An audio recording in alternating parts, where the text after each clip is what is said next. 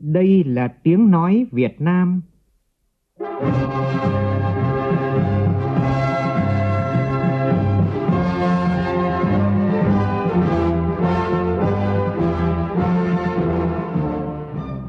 là tiếng nói Việt Nam, phát thanh từ Hà Nội, thủ đô nước Cộng hòa xã hội chủ nghĩa Việt Nam.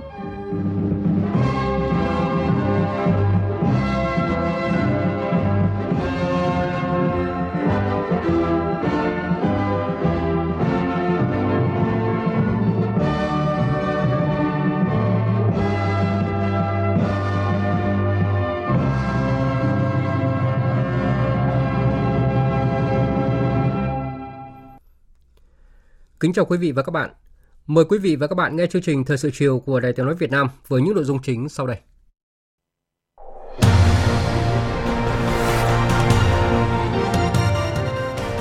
Tổng thống Cộng hòa Áo chủ trì lễ đón và hội đàm với Chủ tịch nước Võ Văn Thưởng.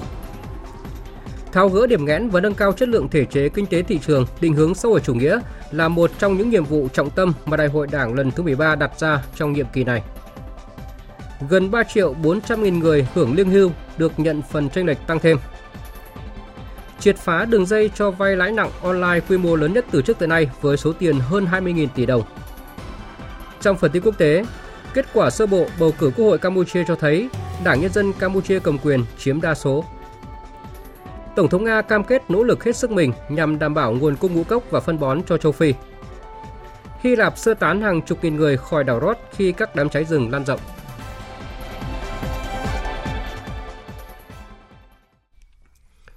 Bây giờ là nội dung chi tiết.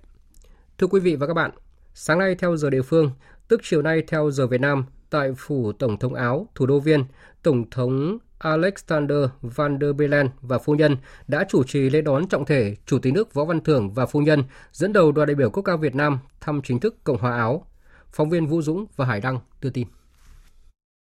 Phủ Tổng thống Áo là cung điện Hofburg, còn được gọi là cung điện Hoàng gia, là một kiến trúc mang đậm văn hóa Áo được xây dựng tại Viên từ năm 1279, tức thế kỷ 13. Đây là nơi ở chính của gia đình hoàng gia trong suốt 6 thế kỷ tiếp theo và gắn liền với chiều dài lịch sử của nhà nước Áo. Hiện nay, Hofburg trở thành trụ sở chính của chính phủ, là nơi làm việc của Tổng thống Áo, đồng thời có mở cửa cho du khách tham quan, chiêm ngưỡng những kiến trúc văn hóa độc đáo của Áo, cũng như quy mô không gian rộng lớn của cung điện, với bảo tàng, nhà thờ hoàng gia, thư viện hoàng gia. Trân trọng chuyến thăm lần này của Chủ tịch nước Võ Văn Thưởng, phía Áo thực hiện nghi thức lễ đón trang trọng với sự phục vụ diễu hành của đội danh dự và tiêu binh, gồm hàng trăm quân nhân trong quân phục chỉnh tề, nghiêm trang, đứng dọc thảm đỏ, nghênh đón hai nhà lãnh đạo theo nghi lễ ngoại giao đặc biệt của nhà nước Áo. Ngay khi đoàn xe chở Chủ tịch nước Võ Văn Thưởng và phu nhân dừng tại thảm đỏ, Tổng thống Áo Alexander Van der Bellen và phu nhân đón bắt tay nhiệt liệt chào mừng Chủ tịch nước Võ Văn Thưởng và phu nhân thăm chính thức Cộng hòa Áo. Tiếp đó, Tổng thống Áo mời Chủ tịch nước chào đội danh dự, quân nhạc cử quốc thiều hai nước.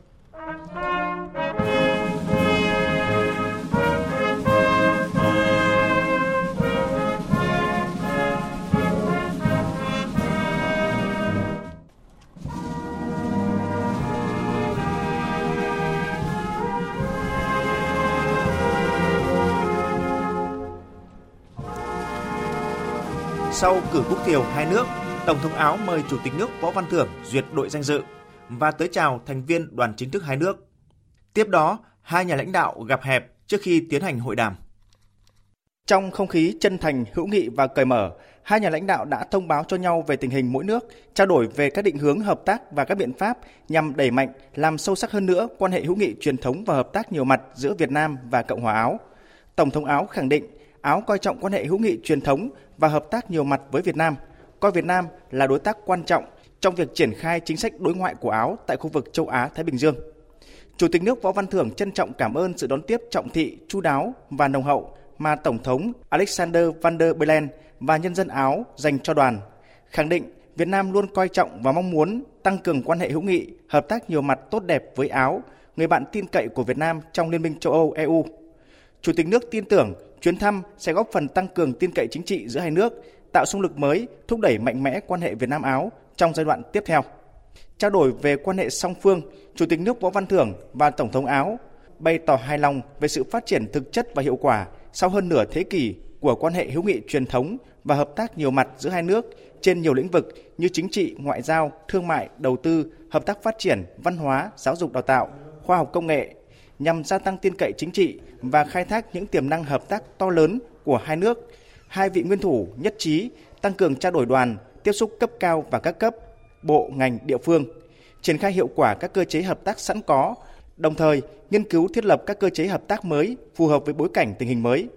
Về hợp tác kinh tế, Chủ tịch nước Võ Văn Thưởng đề nghị hai bên cần tiếp tục phối hợp chặt chẽ, tận dụng hiệu quả các lợi ích của Hiệp định Thương mại Tự do Việt Nam EU, trong đó có việc xem xét tạo điều kiện thuận lợi cho các mặt hàng xuất khẩu thế mạnh của mỗi nước tiếp cận vào thị trường của nhau. Áo có chính sách khuyến khích tạo thuận lợi cho doanh nghiệp Áo đẩy mạnh đầu tư vào Việt Nam trong các lĩnh vực thế mạnh như công nghiệp phụ trợ cho sản xuất ô tô, đường sắt, thiết bị y tế, dược phẩm. Chủ tịch nước Võ Văn Thưởng cũng đề nghị Áo sớm hoàn tất thủ tục phê chuẩn hiệp định bảo hộ đầu tư Việt Nam EU nhằm tạo thuận lợi cho quan hệ đầu tư bình đẳng cùng có lợi giữa hai bên.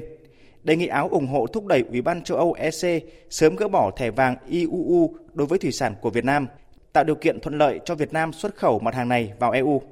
Chủ tịch nước đề nghị Áo đưa Việt Nam vào danh sách ưu tiên nhận ODA và có chính sách cho vay ưu đãi hơn, đặc biệt đối với những dự án trong các lĩnh vực y tế, môi trường, đào tạo nghề, phòng cháy chữa cháy và cứu hộ cứu nạn.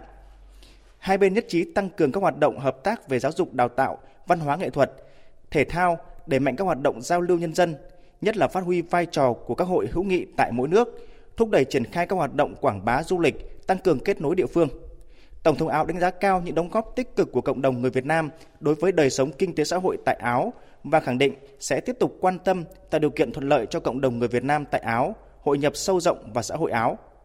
Trao đổi về các vấn đề khu vực và quốc tế cùng quan tâm, Chủ tịch nước Võ Văn Thưởng đánh giá cao việc Áo quan tâm thúc đẩy quan hệ với khu vực Đông Nam Á. Việt Nam sẵn sàng làm cầu nối giúp Áo tăng cường quan hệ với ASEAN.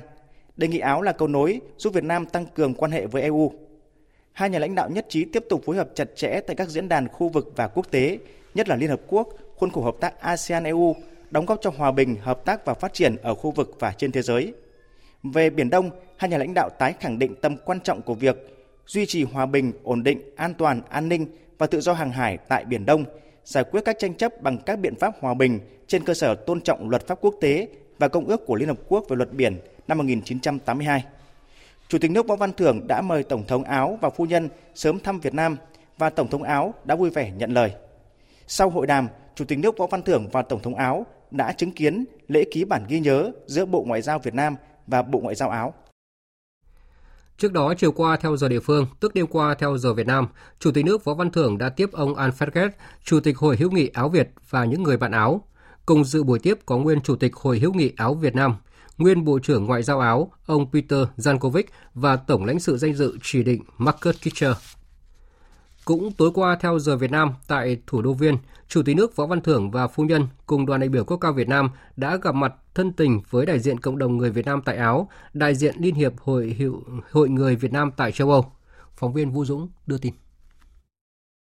Bày tỏ xúc động gặp mặt đông đảo bà con kiều bào trong không khí đầm ấm, thắm tình đồng bào, Chủ tịch nước nhấn mạnh trải qua 50 năm, quan hệ hữu nghị và hợp tác Việt Nam Áo đang phát triển tích cực và hiệu quả trên nhiều lĩnh vực Chuyến thăm Áo lần này là nhằm đánh giá những kết quả hợp tác đạt được giữa hai nước trong thời gian qua, đề ra những giải pháp thúc đẩy hợp tác hai nước trong thời gian tới. Chủ tịch nước tin tưởng hai nước đã trải qua chặng đường hợp tác tốt đẹp 50 năm và hướng tới chặng đường 50 năm tới tươi sáng hơn. Đối với cộng đồng người Việt Nam tại nước ngoài, Chủ tịch nước Võ Văn Thưởng nhấn mạnh. Đảng, nhà nước Việt Nam mong muốn đồng thời tạo điều kiện trong cái điều kiện mà uh, trong điều kiện mà cho phép để làm sao đó là cộng đồng người Việt Nam ở nước ngoài hòa nhập tốt vào cộng đồng sở tại có địa vị pháp lý làm ăn đó là phát triển tôi rất là chia sẻ bởi vì là làm ăn ở ở nước mình ở quê mình còn khó mà. Đi ra ngoài thì khó lắm. Chúng tôi rất là chia sẻ với cái điều này.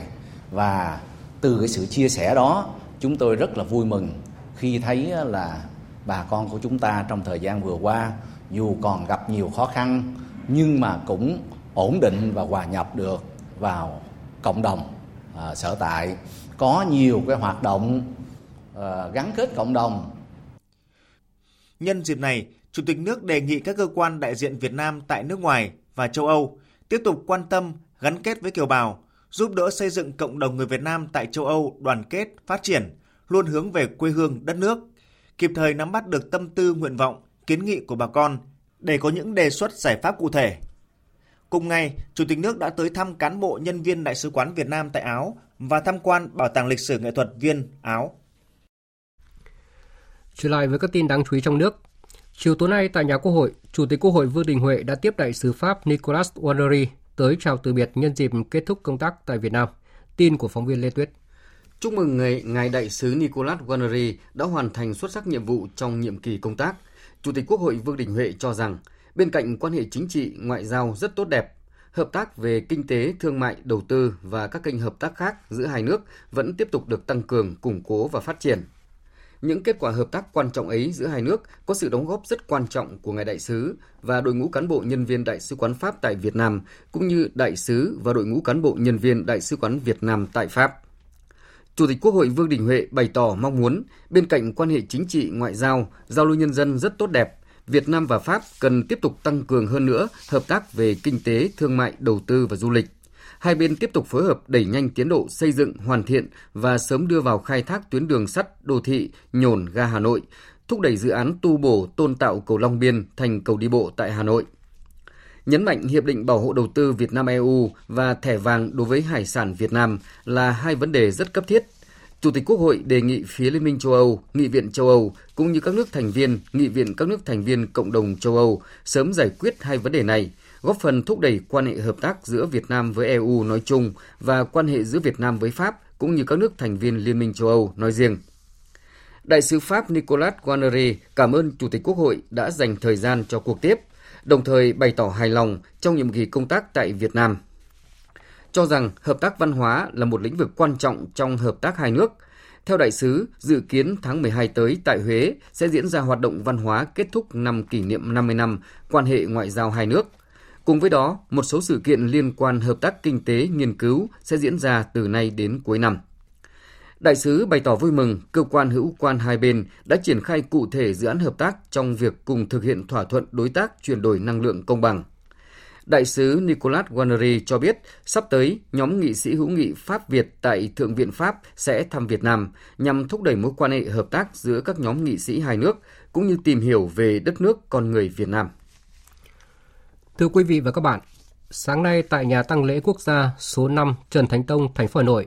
Ban chấp hành Trung ương Đảng Cộng sản Việt Nam, Quốc hội, Chủ tịch nước, Chính phủ, Ủy ban Trung ương Mặt trận Tổ quốc Việt Nam và gia đình tổ chức trọng thể lễ tang nguyên Bí thư Trung ương Đảng, nguyên Phó Thủ tướng Chính phủ Nguyễn Khánh theo nghi thức lễ tang cấp nhà nước. Tổng Bí thư Nguyễn Phú Trọng, Chủ tịch nước Võ Văn Thưởng,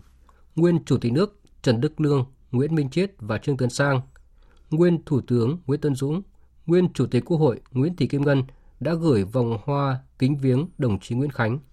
Nhóm phóng viên Nguyên Dung và Kim Thanh đưa tin.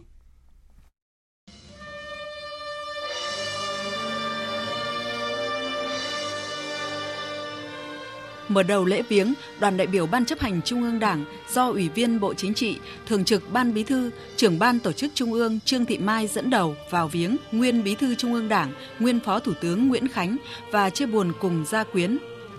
nguyên Tổng Bí thư Nông Đức Mạnh, nguyên Chủ tịch nước Nguyễn Xuân Phúc, nguyên Chủ tịch Quốc hội Nguyễn Văn An, Nguyễn Sinh Hùng tham gia đoàn viếng. Đoàn Quốc hội do Chủ tịch Quốc hội Vương Đình Huệ dẫn đầu, đoàn Chủ tịch nước do Phó Chủ tịch nước Võ Thị Ánh Xuân dẫn đầu, đoàn Chính phủ do Thủ tướng Chính phủ Phạm Minh Chính dẫn đầu, đoàn Ủy ban Trung ương Mặt trận Tổ quốc Việt Nam do Bí thư Trung ương Đảng, Chủ tịch Ủy ban Trung ương Mặt trận Tổ quốc Việt Nam Đỗ Văn Chiến dẫn đầu đã vào viếng nguyên Phó Thủ tướng Chính phủ Nguyễn Khánh và chia buồn cùng gia quyến. Sau lễ viếng, đọc điếu văn tại lễ truy điệu, Phó Thủ tướng Lê Minh Khái nêu rõ đồng chí Nguyễn Khánh mất đi là tổn thất lớn với Đảng, Nhà nước, nhân dân, đối với gia quyến của đồng chí, để lại niềm tiếc thương vô hạn đối với đồng bào, đồng chí, gia đình và bạn bè. nhấn mạnh cả cuộc đời học tập, cống hiến phục vụ cho sự nghiệp cách mạng của Đảng, của dân tộc và công cuộc xây dựng bảo vệ Tổ quốc. Dù ở cương vị công tác nào, đồng chí Nguyễn Khánh luôn là tấm gương sáng về bản lĩnh chính trị, tinh thần tiên phong đổi mới, dám nghĩ, dám làm, dám chịu trách nhiệm, tận tụy phụng sự Tổ quốc, phục vụ nhân dân, mẫu mực, tài đức vẹn toàn, luôn chăn trở tâm huyết, phấn đấu hết lòng vì lợi ích quốc gia, dân tộc, vì ấm no hạnh phúc của nhân dân. Khẳng định đồng chí Nguyễn Khánh là nhà hoạt động chính trị xuất sắc, có uy tín lớn của Đảng, Nhà nước và nhân dân ta, người chiến sĩ cách mạng kiên trung, suốt đời phấn đấu vì độc lập dân tộc, vì hạnh phúc của nhân dân. Đồng chí là nhà lãnh đạo xuất sắc, có tầm nhìn xa, trông rộng, phương pháp làm việc khoa học, sát với thực tiễn, là tấm gương sáng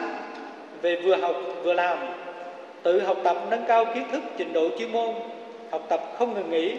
học suốt đời, với quyết tâm đổi mới, tác phong lãnh đạo quyết liệt, thẳng thắn, luôn nghiên cứu, trăn trở, tìm tòi những cách làm sáng tạo, đồng chí Nguyễn Khánh đã có đóng góp tích cực, hiệu quả vào quá trình hoạch định và tổ chức thực hiện đường lối xây dựng và phát triển đất nước do Đảng ta khởi xướng và lãnh đạo để lại nhiều bài học hay, kinh nghiệm quý báu cho các thế hệ sau học tập và noi theo. Lễ an táng đồng chí Nguyễn Khánh sẽ diễn ra vào hồi 15 giờ chiều nay tại Nghĩa Trang quê nhà, xã Hạ Hồi, huyện Thường Tín, thành phố Hà Nội. Tiếp theo là lời cảm ơn. Ban lễ tang và gia đình đồng chí Nguyễn Khánh trân trọng cảm ơn các đồng chí lãnh đạo, nguyên lãnh đạo Đảng, Nhà nước, Ủy ban Chuông Mặt trận Tổ quốc Việt Nam, các đồng chí lão thành cách mạng, đại diện các ban, bộ ngành, đoàn thể, cơ quan ở trung ương và địa phương, lực lượng vũ trang nhân dân, đại sứ quán một số nước và tổ chức quốc tế tại Việt Nam, các cơ quan thông tấn, báo chí, phát thanh, truyền hình, bà con quê hương, xóm giềng, họ hàng, bạn bè gần xa đã gửi thư, điện chia buồn, đưa tin, gửi vòng hoa đến viếng, dự lễ truy điệu, lễ an táng đồng chí Nguyễn Khánh, Ủy viên dự khuyết Ban chấp hành Trung ương Đảng khóa 5, Ủy viên Trung ương Đảng các khóa 6 và 7, Bí thư Trung Đảng khóa 6, Phó Chủ tịch Hội đồng Bộ trưởng, nay là Phó Thủ tướng Chính phủ, kiêm Bộ trưởng, Tổng Thư ký Hội đồng Bộ trưởng, Tránh Văn phòng Trung ương Đảng, đại biểu Quốc hội các khóa 8, 9 và 10, về nơi an nghỉ cuối cùng tại Nghĩa Trang quê nhà ở xã Hà Hồi, huyện Thường Tín, thành phố Hà Nội. Trong tổ chức lễ tang có điều gì sơ suất xin được lượng thứ. Ban lễ tang và gia đình. Tiếp theo là các tin về hoạt động kỷ niệm 76 năm Ngày Thương binh Liệt sĩ. Sáng nay, ông Phan Đình Trạc, Ủy viên Bộ Chính trị, Bí thư Trung Đảng, trưởng ban Nội chính Trung ương đã đến dân hương tại nghĩa trang liệt sĩ tỉnh Đắk Lắk và thăm hỏi động viên gia đình các cán bộ chiến sĩ hy sinh trong vụ khủng bố nhằm lật đổ chính quyền nhân dân ở huyện Chư Quynh vào tháng 6 vừa qua. Phóng viên Nam Trang, thường trú tại khu vực Tây Nguyên, đưa tin. Đoàn công tác đã đến thăm hỏi, động viên gia đình các cán bộ chiến sĩ hy sinh gồm Thiếu tá Hoàng Trung, Đại úy Nguyễn Đăng Nhân là cán bộ công an xã Ea Cơ Tu,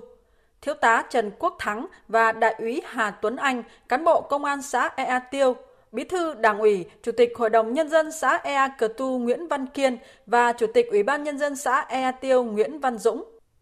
Chia sẻ với gia đình các cán bộ chiến sĩ về sự mất mát đau xót này, ông Phan Đình Trạc, Ủy viên Bộ Chính trị, Bí thư Trung ương Đảng, trưởng ban Nội chính Trung ương khẳng định, Đảng, Nhà nước luôn quan tâm thực hiện tốt chế độ, chính sách đối với cán bộ chiến sĩ hy sinh, có nhiều hình thức động viên, chia sẻ để thân nhân các gia đình liệt sĩ sớm vượt qua mất mát này.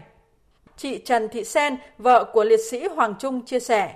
Sự mất mát của anh là lớn nào đau đớn, nhưng mà cũng được đảng, chính phủ, nhà nước quan tâm rất là nhiều đến gia đình em. Em cũng thay mặt gia đình cảm ơn đoàn công tác cùng lãnh đạo tỉnh ủy, Ủy ban Nhân dân, Ủy ban Mặt trận Tổ quốc Việt Nam tỉnh Đắk Lắk đã đến dân hương, dân hoa, viếng Nghĩa trang liệt sĩ tỉnh.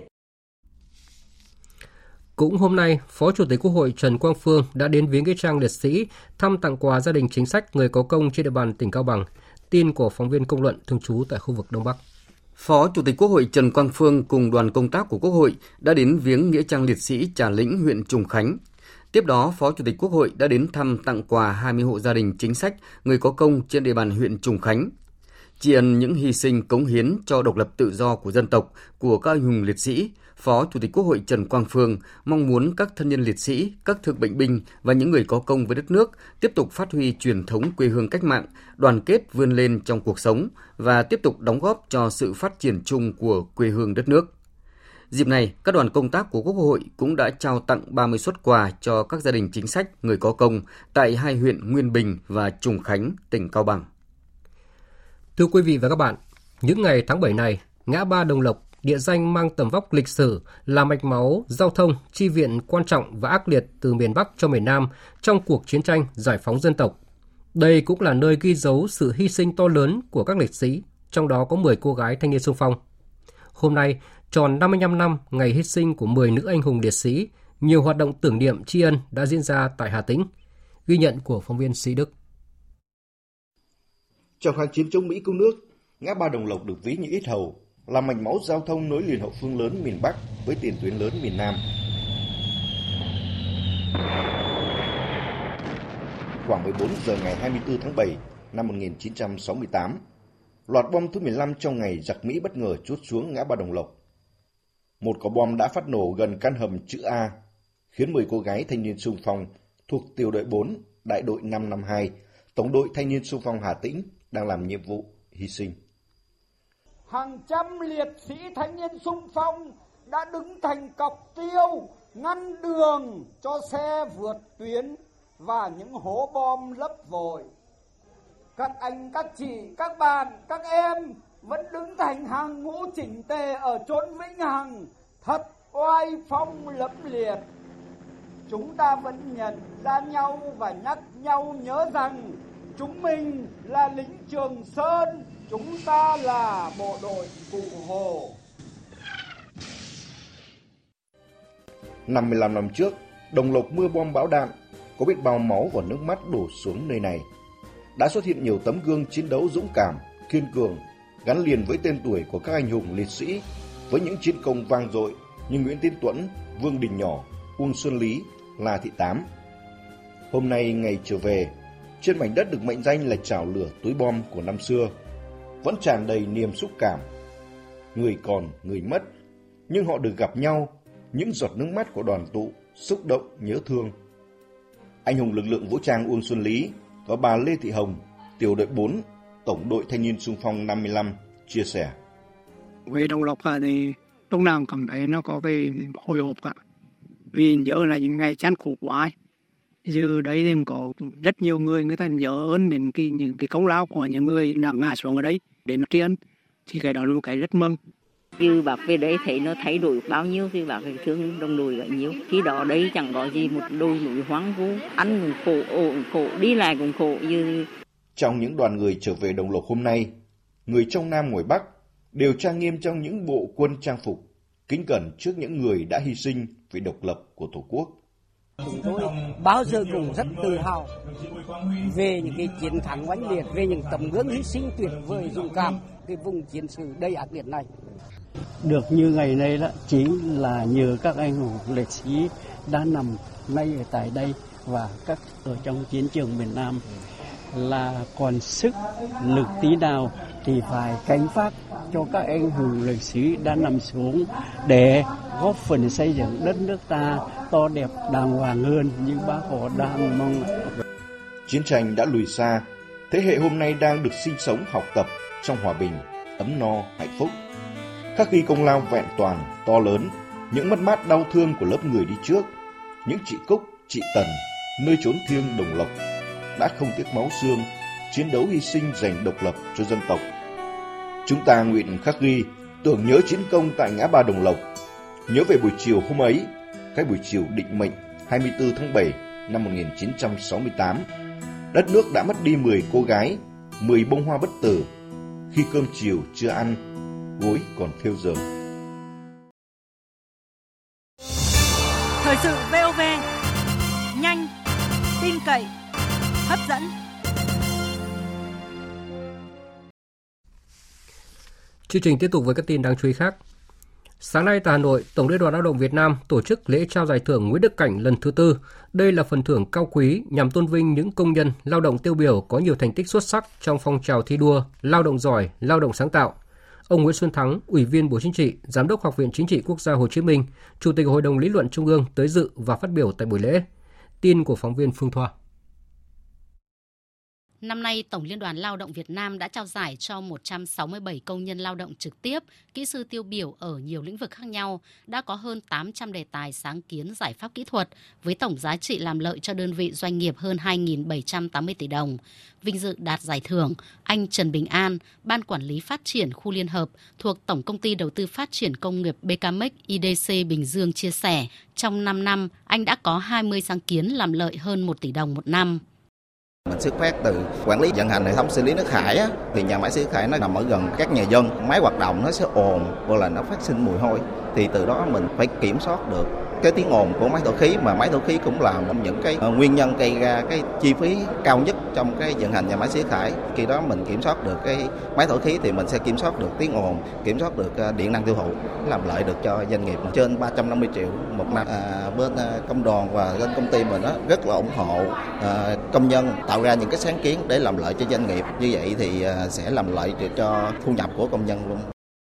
biểu dương 167 công nhân lao động trực tiếp tiêu biểu được trao giải thưởng Nguyễn Đức Cảnh năm nay, đồng chí Nguyễn Xuân Thắng mong muốn Điều quan trọng mang tính quyết định của phong trào thi đua là sự hưởng ứng, tự nguyện, tham gia nhiệt tình của từng cá nhân, từng tổ chức. Bởi vậy, Tổ chức Công đoàn Việt Nam cần có nhiều giải pháp tăng cường động viên khuyến khích cán bộ, công chức viên chức, công nhân người lao động hăng hái thi đua lao động sáng tạo, tích cực ủng hộ và tham gia vào việc xây dựng, thực hiện các chủ trương của Đảng, chính sách, pháp luật của nhà nước. Đồng thời, chú trọng tăng cường công tác kiểm tra việc thực hiện các chế độ chính sách như tiền lương, tiền thưởng, thời gian làm việc, thời gian nghỉ ngơi, bảo hộ lao động, bảo hiểm xã hội, bảo hiểm y tế, vân vân để bảo đảm quyền lợi hợp pháp chính đáng cho người lao động. Sáng nay, đoàn kiểm tra số 893 của Ban Bí thư Trung ương do đồng chí Nguyễn Trọng Nghĩa, Bí thư Trung Đảng, trưởng Ban tuyên giáo Trung ương làm trưởng đoàn đã chủ trì triển khai việc kiểm tra đối với Ban Thường vụ Tỉnh ủy An Giang. Tin của phóng viên Phan Ánh. Nội dung kiểm tra sẽ tập trung vào kết luận số 21 năm 2021 của Ban chấp hành Trung ương Đảng khóa 13 về đẩy mạnh xây dựng chỉnh đốn Đảng và hệ thống chính trị, kiên quyết ngăn chặn đẩy lùi xử lý nghiêm cán bộ đảng viên suy thoái về tư tưởng chính trị, đạo đức, lối sống, biểu hiện tự diễn biến, tự chuyển hóa. Đồng thời, kiểm tra việc thực hiện chỉ thị 26 năm 2018 của Bộ Chính trị về tăng cường sự lãnh đạo của Đảng đối với các cơ quan bảo vệ pháp luật trong công tác điều tra xử lý các vụ án, vụ việc và hướng dẫn 04 năm 2020 của Ban Bí thư về thực hiện chỉ thị 26 của Trung ương trong đó chú trọng nội dung xây dựng đạo đức đảng viên, phòng chống tham nhũng tiêu cực lãng phí, đánh giá công tác điều tra xử lý vụ việc, phương thức lãnh đạo, chỉ đạo các cơ quan bảo vệ pháp luật theo đúng tinh thần chỉ thị 26. Bảo hiểm xã hội Việt Nam hôm nay đã có văn bản gửi Tổng công ty Bưu điện Việt Nam và Bảo hiểm xã hội 63 tỉnh thành phố về việc khẩn trương chuẩn bị đầy đủ các điều kiện tốt nhất để chi trả lương hưu, trợ cấp bảo hiểm xã hội, trợ cấp hàng tháng của tháng 8, đồng thời truy trả số tiền tranh lệch tăng thêm của tháng 7 theo mức hưởng mới từ ngày 14 tháng 8, thuận lợi, an toàn, đúng quy định. Tin của phóng viên Kim Thành. Để đảm bảo người hưởng lương hưu, trợ cấp bảo hiểm xã hội, trợ cấp hàng tháng theo quy định tại Nghị định số 42 Bảo hiểm xã hội Việt Nam yêu cầu bảo hiểm xã hội các tỉnh, thành phố khẩn trương thực hiện chuyển kinh phí cho cơ quan bưu điện đầy đủ kịp thời để chi trả tới người hưởng, tăng cường kiểm tra giám sát quá trình chi trả, phối hợp giải quyết xử lý dứt điểm các tình huống phát sinh, phản ánh kịp thời vướng mắc trong quá trình tổ chức thực hiện. Đối với Tổng công ty Bưu điện Việt Nam, cần chỉ đạo các đơn vị trực thuộc tập trung tối đa nhân lực, rút ngắn thời gian chi trả, đảm bảo kịp thời và đầy đủ quyền lợi tới người thụ hưởng. Ngoài ra, nhằm tạo sự đồng thuận và ủng hộ của nhân dân trong quá trình tổ chức thực hiện, Bảo hiểm xã hội Việt Nam yêu cầu Bảo hiểm xã hội các tỉnh, thành phố và cơ quan bưu điện chủ động phối hợp chặt chẽ để tuyên truyền phổ biến về quyền lợi theo mức hưởng mới, nội dung và thời điểm có hiệu lực thi hành của Nghị định số 42, thông báo kịp thời lịch chi trả cụ thể của kỳ chi trả tháng 8 năm 2023 tới người hưởng lương hưu, trợ cấp bảo hiểm xã hội, trợ cấp hàng tháng. Một thông tin mà các bạn học sinh cần lưu ý đó là Bộ Giáo dục và Đào tạo sẽ mở lại hệ thống đăng ký xét tuyển để hỗ trợ mở tài khoản đăng ký xét tuyển cho thí sinh đã tốt nghiệp các năm trước, còn gọi là thí sinh tự do. Theo kế hoạch tuyển sinh, từ ngày 15 tháng 6 đến ngày 20 tháng 7, thí sinh đã tốt nghiệp trung học phổ thông các năm trước, còn gọi là thí sinh tự do, có nguyện vọng đăng ký xét tuyển sẽ phải đến các điểm tiếp nhận theo quy định của Sở Giáo dục và Đào tạo để tạo tài khoản đăng ký xét tuyển trên hệ thống. Tuy nhiên, Bộ Giáo dục và Đào tạo nhận được phản ánh của các sở giáo dục và đào tạo, các trường và các thí sinh về việc do chưa tạo tài khoản trên hệ thống nên thí sinh không đăng ký được nguyện vọng xét tuyển. Để tạo điều kiện tốt nhất cho những thí sinh này, hệ thống sẽ được mở lại từ 9 giờ ngày 26 tháng 7 đến 17 giờ ngày 28 tháng 7 để các điểm tiếp nhận tiếp tục mở tài khoản đăng ký xét tuyển cho thí sinh. Bộ Giáo dục và Đào tạo đề nghị các sở giáo dục và đào tạo chỉ đạo các điểm tiếp nhận ra soát tạo tài khoản cho thí sinh, tuyệt đối không để sót phiếu đăng ký. Các cơ sở giáo dục đại học có thí sinh xét tuyển sớm và soát thông báo cho thí sinh biết để tạo tài khoản và đăng ký nguyện vọng xét tuyển. Các sở giáo dục và đào tạo, các cơ sở giáo dục đại học thông báo rộng rãi thông tin này để thí sinh biết và thực hiện trong thời gian quy định.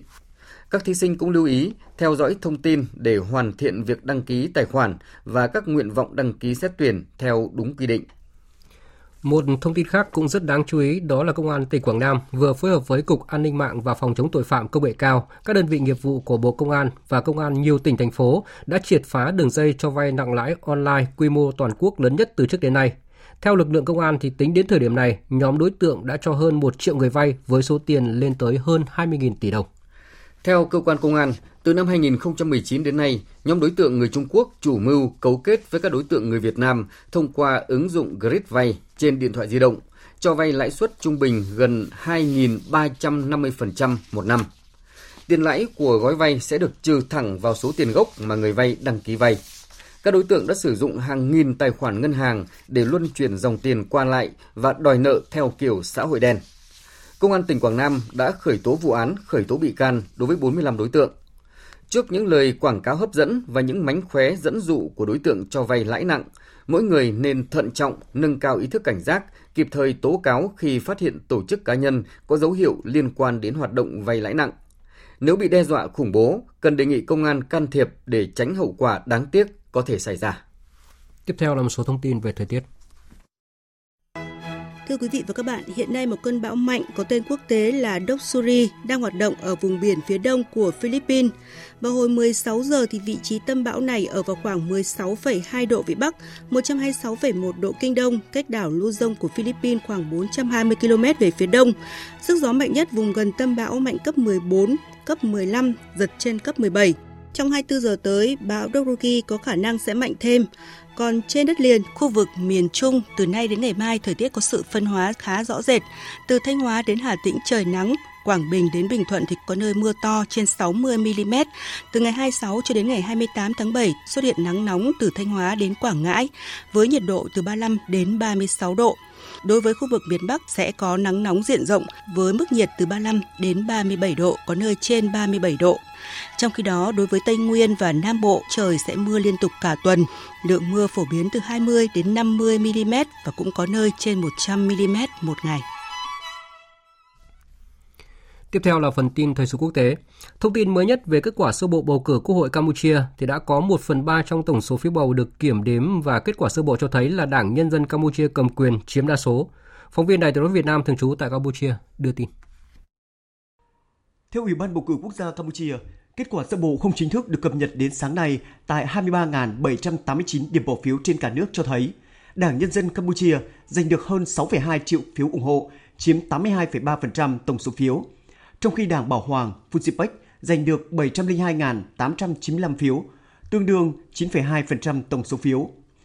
Căn cứ vào số liệu này, nhiều khả năng Đảng Nhân dân Campuchia sẽ giành được 120 ghế tại Quốc hội khóa 7, trong khi đó Đảng Fujipec giành được 5 ghế còn lại. Phát biểu tối qua ngày 23 tháng 7, người phát ngôn Đảng Nhân dân Campuchia, ông Sok Asan đã khẳng định về chiến thắng áp đảo của Đảng và cho rằng kết quả này đánh dấu thành công tiếp theo của Đảng Nhân dân Campuchia thể hiện sự tin tưởng của cử tri vào sự lãnh đạo của Đảng Nhân dân Campuchia. Theo dự kiến, kết quả chính thức sẽ được Ủy ban bầu cử quốc gia Campuchia công bố vào ngày 9 tháng 8 tới. Một tuần sau quyết định rút khỏi sáng kiến ngũ cốc Biển Đen, Tổng thống Nga Putin hôm nay cam kết sẽ nỗ lực hết sức mình nhằm đảm bảo nguồn cung ngũ cốc, lương thực và phân bón cho châu Phi. Biên tập viên Thu Hoài tổng hợp thông tin. Theo Tổng thống Vladimir Putin, ông muốn đảm bảo Nga có khả năng thay thế ngũ cốc của Ukraine cả trên cơ sở thương mại và nhân đạo. Ông đồng thời bảo vệ quyết định của Nga rút khỏi sáng kiến ngũ cốc Biển Đen khi nhấn mạnh việc tiếp tục thỏa thuận là không có ý nghĩa, khi mục đích chính của văn kiện là vận chuyển ngũ cốc đến các nước nghèo không được thực hiện. Cuối tuần này, Nga sẽ đăng cai tổ chức hội nghị thượng đỉnh Nga-châu Phi lần thứ hai tại Saint Petersburg. Đây được xem là cơ hội để Nga thúc đẩy kế hoạch xuất khẩu ngũ cốc sang châu Phi. Một số nguồn tin cho biết, Qatar, quốc gia giàu dầu mỏ tại Trung Đông sẽ trả tiền để Nga vận chuyển ngũ cốc đến Thổ Nhĩ Kỳ, sau đó sẽ phân phối đến các nước nghèo hơn. Theo Thứ trưởng Ngoại giao Nga Sergei Vesinin, nước này đang tích cực làm việc về các tuyến đường xuất khẩu ngũ cốc mới nhằm đảm bảo lúa mì của Nga có thể đến được các nước có nhu cầu. Đối với các tuyến đường xuất khẩu ngũ cốc, tôi nghĩ vấn đề chủ yếu là về hậu cần và kỹ thuật. Dù không dễ dàng, song điều này sẽ được giải quyết. Ví dụ, tất cả các nguồn cung cấp phân bón miễn phí mà chúng tôi cố gắng thiết lập cho các nước châu Phi cũng phải mất một thời gian rất dài để được thống nhất và điều phối.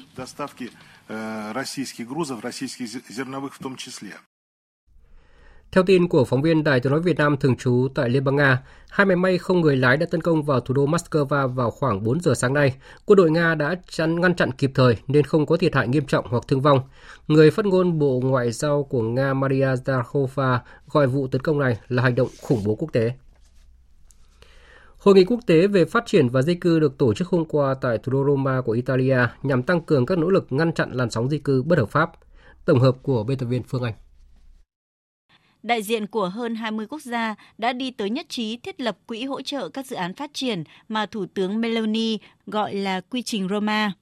Bà Meloni đề xuất bốn hướng hợp tác chính trong thời gian tới, bao gồm chống lại mạng lưới buôn người, quản lý tốt hơn dòng người di cư, hỗ trợ người di cư và tị nạn, đồng thời giúp đỡ các quốc gia xuất xứ. Nhập cư bất hợp pháp ồ ạt đang gây hại cho chúng ta. Không ai được lợi gì từ việc này, ngoại trừ các nhóm tội phạm làm giàu bằng cách đánh đổi sinh mạng của những người yếu ớt nhất và sử dụng sức mạnh của mình để chống lại các thể chế chính phủ, gây nguy hiểm cho các công dân, nền kinh tế, sự ổn định chính trị cũng như cân bằng dân chủ. Thủ tướng Italia đồng thời kêu gọi xây dựng các mối quan hệ mới, bình đẳng hơn giữa các quốc gia châu Âu, các quốc gia xuất xứ và quá cảnh của người di cư, thúc đẩy phương thức hợp tác mới theo mô hình thỏa thuận mà Liên minh châu Âu từng ký với Tunisia nhằm mục đích hạn chế người di cư ổ ạt vào châu Âu. Đáng chú ý tại hội nghị, Tổng thống các tiểu vương quốc Ả Rập Thống Nhất UAE Mohammed bin Zayed Al Nahyan tuyên bố các tiểu vương quốc Ả Rập Thống Nhất cam kết hỗ trợ lên tới 100 triệu đô la Mỹ cho các dự án phát triển tại các quốc gia chịu ảnh hưởng của tình trạng di cư trái phép. Thủ tướng Italia Meloni ngay lập tức hoan nghênh quyết định này của các tiểu vương quốc Ả Rập Thống Nhất và thông báo sẽ tổ chức hội nghị các nhà tài trợ trong thời gian tới. Hy Lạp đang khẩn trương sơ tán hàng chục nghìn người dân địa phương và du khách khỏi đảo Rốt khi mà các đám cháy rừng lan rộng khắp điểm đến nghỉ dưỡng nổi tiếng này. Biên tập viên Đài tiếng nói Việt Nam tổng hợp thông tin.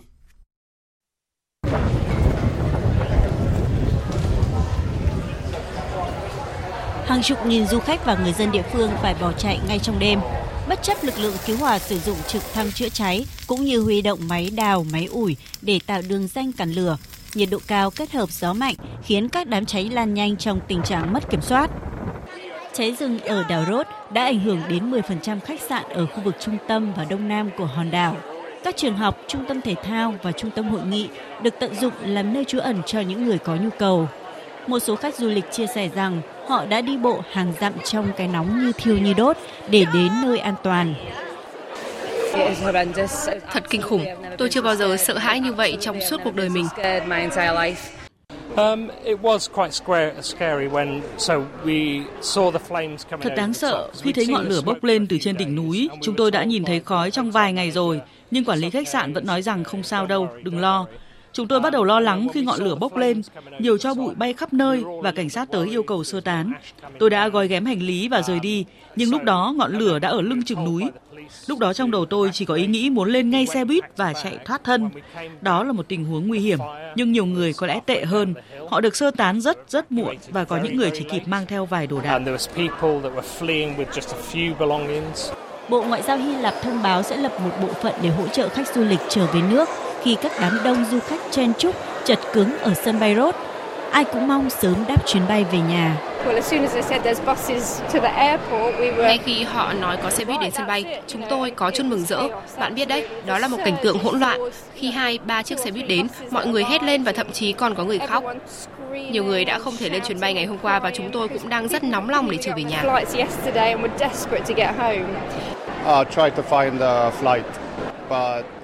Tôi cố gắng tìm chuyến bay nhưng đã kín chỗ. Giờ tôi không biết phải làm sao. Hiện lúc này không có chuyến bay nào đưa tôi rời khỏi đây cả. Viện Nghiên cứu Thời tiết Quốc gia Hy Lạp cảnh báo đợt nắng nóng đã kéo dài hơn 10 ngày sẽ chưa chấm dứt trong vài ngày tới, đánh dấu đợt nắng nóng lâu nhất mà quốc gia này từng trải qua.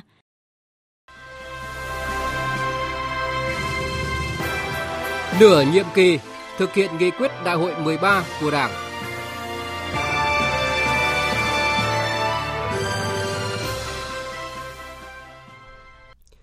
Thưa quý vị và các bạn, văn kiện nghị quyết đại hội lần thứ 13 của Đảng nêu mục tiêu tiếp tục hoàn thiện toàn diện đồng bộ thể chế kinh tế thị trường, định hướng xã hội chủ nghĩa. Điểm mới nổi bật ở đây là việc xác định hoàn thiện đồng bộ thể chế kinh tế thị trường nói chung, nhưng tập trung vào tháo gỡ những điểm nghẽn đang cản trở sự phát triển kinh tế thị trường của nước ta và nâng cao chất lượng thể chế. Cụ thể là hoàn thiện, nâng cao chất lượng thể chế kinh tế thị trường, định hướng xã hội chủ nghĩa, giải quyết tốt hơn mối quan hệ giữa nhà nước, thị trường và xã hội – nâng cao chất lượng hiệu quả quản trị quốc gia, xây dựng và thực thi pháp luật, chiến lược, quy hoạch và kế hoạch. Trong quá trình chuyển sang kinh tế thị trường vừa qua đã xác định một trong những cản trở chính là hệ thống pháp luật còn chưa hoàn thiện, trồng chéo. Đồng thời, trước yêu cầu phát triển mới, đặc biệt là do tác động của cuộc cách mạng công nghiệp lần thứ tư, nhiều ngành nghề mới ra đời cần phải có môi trường pháp lý đảm bảo cho sự phát triển.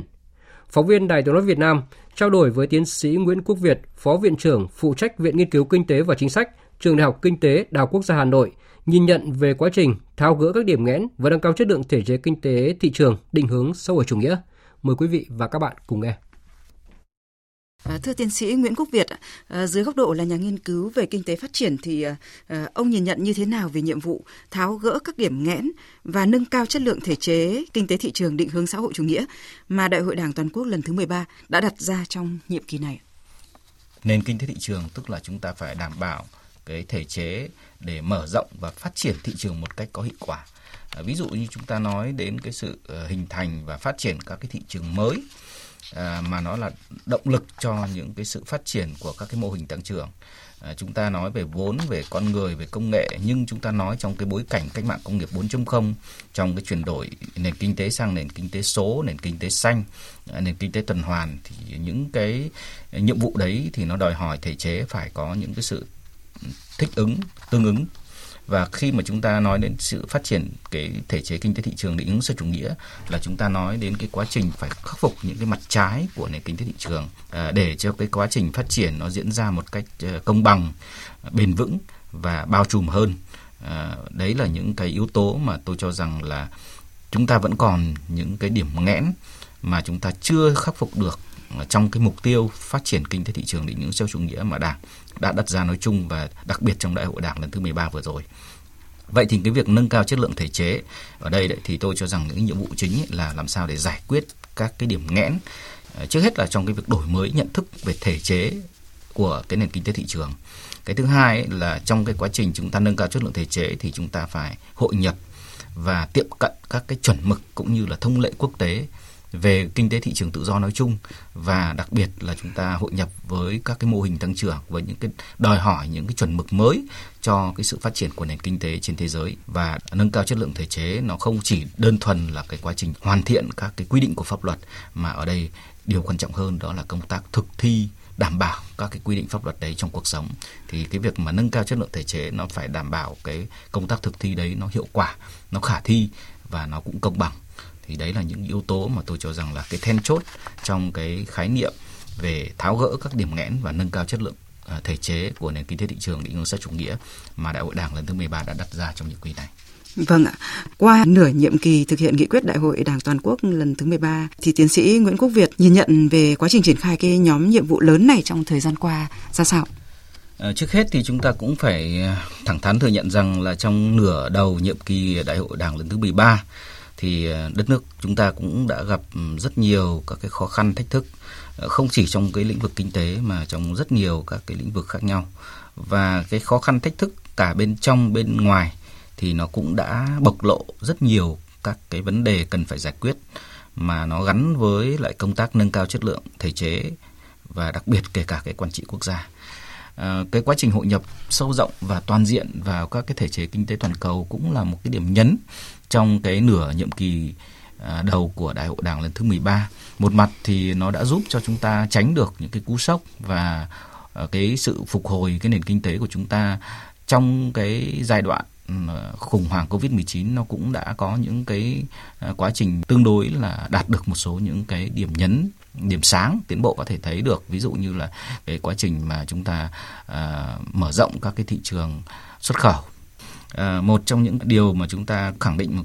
trong cái quá trình mà khó khăn như vậy nhưng mà chúng ta cũng có những cái thành công nhất định và những cái nỗ lực và cố gắng trong việc là hoàn thiện một cách căn bản cái hệ thống pháp luật. À, một cái ví dụ điển hình có thể thấy được đó là cái nỗ lực trong việc cải cách luật à, đất đai à, và cái sự tham gia rộng rãi của đông đảo tầng lớp nhân dân vào trong cái quá trình à, hoàn thiện cái luật đất đai và để đưa ra được cho Quốc hội thảo luận trong cái kỳ họp vừa rồi của Quốc hội hay là tới 8 văn bản pháp luật quan trọng liên quan đến nền tảng của thể chế kinh tế thị trường cũng như là những cái nền tảng cho các mô hình tăng trưởng mới như là kinh tế số, thương mại điện tử à, hay là gắn liền với cái quá trình phục hồi kinh tế à, đó là cái đầu tư công à, các luật về đấu thầu. Thì tất cả những cái yếu tố đấy chúng ta cũng đã thấy được có một cái bước hoàn thiện à, khá căn bản. Tuy nhiên thì chúng ta cũng thấy rằng là cái quá trình hội nhập sâu rộng và toàn diện vào các thể chế kinh tế toàn cầu thì nó cũng đã xuất hiện những khoảng trống hoặc là những cái điểm nghẽn mà chính cái quá trình cải cách thể chế chúng ta nó chưa theo kịp được và chưa có những cái sự thích ứng cần thiết để cải cách và nâng cao cái chất lượng thể chế cũng như là chất lượng công tác thực thi các cái chính sách và thể chế mới. Từ đó nó dẫn đến là những lúng túng hoặc là thậm chí là ảnh hưởng đến cái chất lượng và năng lực cạnh tranh của các mặt hàng xuất khẩu nói chung và các doanh nghiệp Việt Nam nói riêng trên cái thị trường quốc tế nếu như nhà nước vẫn cứ đặt một cái quan niệm mọi thứ nhà nước phải quản lý mọi thứ nhà nước phải ôm đồm phải biết và cái cơ chế đó nó dẫn đến một cái tư duy mà chúng ta thấy gần đây người ta nói nhiều là nó quay trở lại. Đó là cái cơ chế xin cho à, rồi là giấy phép con à, mọi thứ rồi là cái tư duy quản trị quản lý bằng công văn. Giấy tờ mà không phải là con đường chính thức của một cái văn bản quy phạm pháp luật theo quy định của nhà nước. À, nếu không cẩn thận ấy, làm thay cho thị trường và xã hội thì nó lại là một cái mảnh đất màu mỡ tạo ra cái lợi ích nhóm và các cái trục lợi chính sách. À, như những gì mà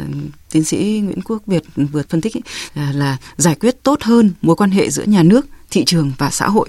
Về cái điểm mới trong ờ, nghị quyết đại hội đảng của toàn quốc lần thứ 13 à, ông có thể phân tích rõ thêm về vấn đề này để tháo gỡ được những cái điểm nghẽn đang cản trở sự phát triển kinh tế thị trường của nước ta. Ờ, khi mà phân tích về cái quá trình mà hoạch định và thực thi các cái chính sách công của nhà nước ấy, thì về phía lý luận thì chúng tôi luôn luôn đặt cái, một cái tam giác với ba đỉnh. Đó là nhà nước thị trường và xã hội. À, chúng ta phải có một cái sự cân bằng về cái chức năng nhiệm vụ và vai trò của ba cái chủ thể này trong cái quá trình à, thực hiện các cái chính sách các cái lựa chọn ừ, công cộng. À, thế thì ờ, chúng ta đã, đã nói đến cái việc là trong nền kinh tế thị trường thì chúng ta phải có hai bàn tay, một bàn tay của nhà nước và một cái bàn tay của phía doanh nghiệp à, các cái hộ kinh doanh.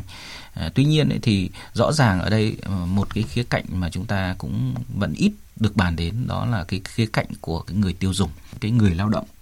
Thế ngoài ra đấy thì rõ ràng trong cái quá trình cải cách trong gần 10 năm trở lại đây thì chúng ta đã nhấn mạnh và đề cao cái vai trò của sự phản biện của xã hội uh, sự tham gia của người dân uh, vào trong cái quá trình đưa ra những cái quyết sách uh, những cái quá trình thực thi chính sách của các cơ quan quản lý nhà nước là rất là quan trọng. Uh, tham gia một cách nó sâu rộng hơn uh, bình đẳng hơn trong cái nền kinh tế thị trường thì nó đòi hỏi cái quá trình tư duy và hoàn thiện cái nền tảng thể chế kinh tế thị trường định hướng xã hội chủ nghĩa theo cái nghị quyết đại hội đảng lần thứ 13 để làm sao thực sự ba bên nhà nước thị trường và xã hội cùng chung tay với một cái mục tiêu là xây dựng là dân giàu, nước mạnh xã hội, dân chủ công bằng văn minh. Vâng, xin trân trọng cảm ơn tiến sĩ Nguyễn Quốc Việt, Phó Viện trưởng phụ trách Viện Nghiên cứu Kinh tế và Chính sách Trường Đại học Kinh tế Đại học Quốc gia Hà Nội đã tham gia chương trình của Đài Tiếng Nói Việt Nam. Quý vị và các bạn vừa nghe phóng viên Đài Tiếng nói Việt Nam phỏng vấn tiến sĩ Nguyễn Quốc Việt, Phó viện trưởng phụ trách Viện Nghiên cứu Kinh tế và Chính sách, Trường Đại học Kinh tế Đại học Quốc gia Hà Nội về quá trình tháo gỡ các điểm nghẽn và nâng cao chất lượng thể chế kinh tế thị trường định hướng xã hội chủ nghĩa theo nội dung văn kiện nghị quyết đại hội lần thứ 13 của Đảng đã đề ra. Tiếp tục chương trình thời sự hôm nay sẽ là trang tin thể thao.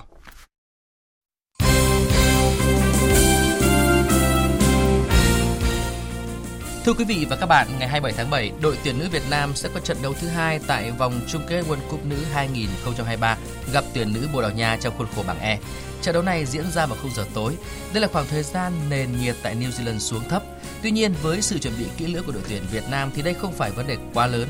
Hiện tại các cầu thủ đang tập trung tăng thể trạng chuẩn bị cho trận đấu kế tiếp. Sau trận đầu tiên tập trung phòng ngự và bọc lót tốt cho nhau, huấn luyện viên Mai Đức Chung muốn các cầu thủ phát huy nhiều hơn trên phương diện tấn công. Chúng tôi phải biết phát huy những cái xoay sở khéo léo và những cái quả à, truyền bật tường xa đối phương. Về tinh thần thì tôi rất là hài lòng. Thế nhưng mà uh, một vài cái tình huống của xử lý cá nhân thì chưa được tốt. Cả đội duy trì tập 2 buổi một ngày trong những ngày gần đây để ban huấn luyện có thể rèn kỹ các phương án tấn công cũng như phòng ngự. Tiền vệ Tiết Dung chia sẻ. Ban huấn luyện tập rất nhiều những cái tình huống thứ nhất là cố định à, và phòng thủ nữa tập cho những tình huống bóng bổng và bản thân Dung cũng như tất cả chị em đội thôi thì gặp những đối thủ ở à, World Cup này đều là những đối thủ rất là mạnh và toàn đội sẽ làm sao cố gắng tập trung lực lượng làm sao tối đa nhất để phòng ngự và chủ động để phản công. Chiều nay, hai trận đấu còn lại của vòng 12 giải Futsal HD Bank vô địch quốc gia 2023 diễn ra tại Hà Nội. Ở trận đấu sớm, câu lạc bộ Thái Sơn Bắc giành chiến thắng 2-0 trước Tân Hiệp Hưng, qua đó duy trì vị trí trong top 3 đội đầu bảng với 23 điểm. Trận đấu còn lại là cuộc đọ sức của Hà Nội và Thái Sơn Nam. Kết quả trận đấu này sẽ được chúng tôi cập nhật ở các bản tin sau. Lúc này đội tuyển judo Việt Nam đang gấp rút chuẩn bị cho ISDAT 19. Trong số các thành viên của đội, võ sĩ Chu Đức Đạt, đương kim vô địch SEA Games hạng 60 kg nam là gương mặt trẻ lần đầu tiên được trao cơ hội tham gia Đại hội thể thao châu lục. Chu Đức Đạt cho biết. Cái động lực ở uh, SEA Games nó là bước đà quan trọng cho em để em cố gắng nhiều hơn nữa, cải thiện cái kỹ thuật và thể lực của mình hơn nữa để uh, hướng tới đấu trường ASEAN. Em được uh, trao cơ hội thì em sẽ cố gắng làm hết mình, thắng từng trận và đạt mục tiêu là giành huy chương. Ở tuổi 22, võ sĩ quê Trà Vinh này đang nỗ lực từng ngày để hoàn thiện mình. Cuộc cạnh tranh ở ASEAN là vô cùng khốc liệt, vì thế biết mình đang ở đâu để phân đấu là điều rất quan trọng. Ở đấu trường châu Á này thì em cũng đã từng hai lần đánh với à, bạn ấy là số 1 số 1 thế giới thì em cũng đã hai lần đối đầu bạn ấy em cảm thấy là trình độ của mình cũng như là cái à, cái kinh nghiệm thi đấu của mình chưa bằng họ nên à, mình cần cải thiện nhiều hơn về cái vấn đề đấy Tháng 8 tới, chú Đức Đạt và các đồng đội sẽ tranh tài ở một giải vòng loại Olympic. Đây là cữ rượt cuối cùng trước khi đội tuyển judo Việt Nam tham dự ASEAN tại Hàng Châu, Trung Quốc. Giống như judo, đội tuyển vật Việt Nam cũng đang trong guồng quay chuẩn bị cho Đại hội thể thao châu lục. Ở nội dung vật tự do nam, đội chỉ cử hai vận động viên là Cấn Tất Dự và Ngô Văn Lâm tham gia tranh tài. Nếu như Cấn Tất Dự đã có kỳ ASEAN thứ ba, thì đây mới là lần đầu tiên nhà vô địch SEA Games 32 Văn Lâm tham dự. Lần đầu tiên là mình cũng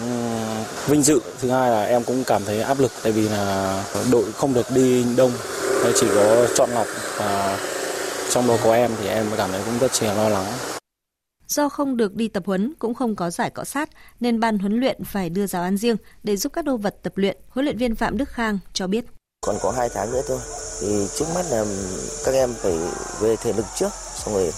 còn tháng cuối thì sẽ tập trung vào cái ờ, sức mạnh chuyên môn. Ở ASEAN, Văn Lâm sẽ đánh hạng 97 kg, một hạng cân thách thức khi đối đầu với những đối thủ sừng sọ ở châu Á. Chính vì vậy, đô vật này đang nỗ lực từng ngày để có thể thi đấu ấn tượng ở đấu trường thể thao lớn nhất châu lục. Hôm nay 24 tháng 7, Ban tổ chức giải Marathon Quốc tế Di sản Cần Thơ 2023 ấn định thời gian thi đấu của giải là ngày 3 tháng 12 năm 2023. Hiện tại, giải chạy đã nhận được đăng ký của gần 5.000 vận động viên và kỳ vọng sẽ thu hút được 7.000 vận động viên tham gia tranh tài cả 4 cự ly, bao gồm 42 km, 21 km, 10 km và 5 km. Qua ghi nhận ý kiến trực tiếp của các vận động viên, đồng thời khảo sát kỹ lưỡng các cung đường chạy, ngay thời điểm này, ban tổ chức giải đã có phương án điều chỉnh đường chạy trong mùa giải 2023, thay đổi một số đoạn đường cho phù hợp và nâng cấp đường chạy trên toàn tuyến. Ban tổ chức sẽ tăng cường các giải pháp để đảm bảo an toàn và sức khỏe cũng như mang đến trải nghiệm tốt nhất cho vận động viên tham gia. Trung tâm huấn luyện và thi đấu thể dục thể thao thành phố Hạ Long, tỉnh Quảng Ninh sẽ là địa điểm tranh tài giải bơi các câu lạc bộ không chuyên toàn quốc 2023.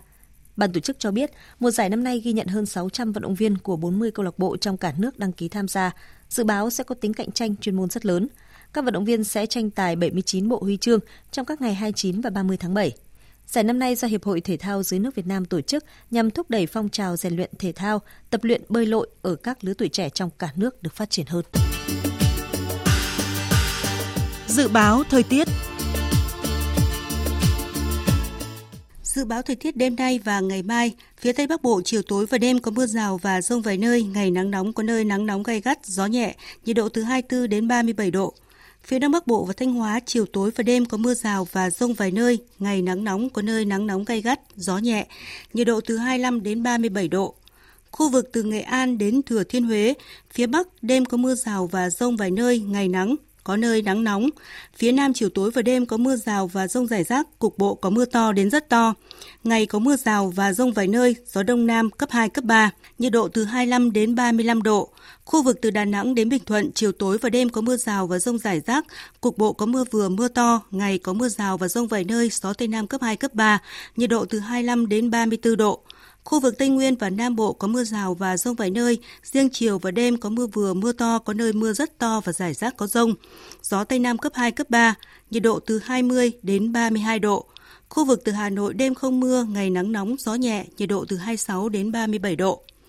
Dự báo thời tiết biển, vùng biển Bắc và Nam Vịnh Bắc Bộ không mưa, tầm nhìn xa trên 10 km, gió nhẹ. Vùng biển từ Quảng Trị đến Quảng Ngãi có mưa rào rải rác và có nơi có rông, tầm nhìn xa trên 10 km, giảm xuống từ 4 đến 10 km trong mưa, gió nhẹ. Vùng biển từ Bình Định đến Ninh Thuận có mưa rào và rông rải rác, tầm nhìn xa trên 10 km, giảm xuống từ 4 đến 10 km trong mưa. Gió Tây Nam cấp 4, cấp 5, riêng Ninh Thuận có lúc cấp 6, giật cấp 7, cấp 8. Ngày mai mạnh dần lên cấp 6, giật cấp 7, cấp 8, biển động. Vùng biển từ Bình Thuận đến Cà Mau, khu vực Nam Biển Đông, khu vực quần đảo Trường Sa thuộc tỉnh Khánh Hòa, có mưa rào và rải rác có rông, tầm nhìn xa từ 4 đến 10 km, gió Tây Nam cấp 5, có lúc cấp 6, giật cấp 7, cấp 8. Ngày mai, gió mạnh dần lên cấp 6, giật cấp 7, cấp 8, biển động. Vùng biển từ Cà Mau đến Kiên Giang có mưa rào và rải rác có rông, tầm nhìn xa từ 4 đến 10 km, gió Tây đến Tây Nam cấp 4, cấp 5.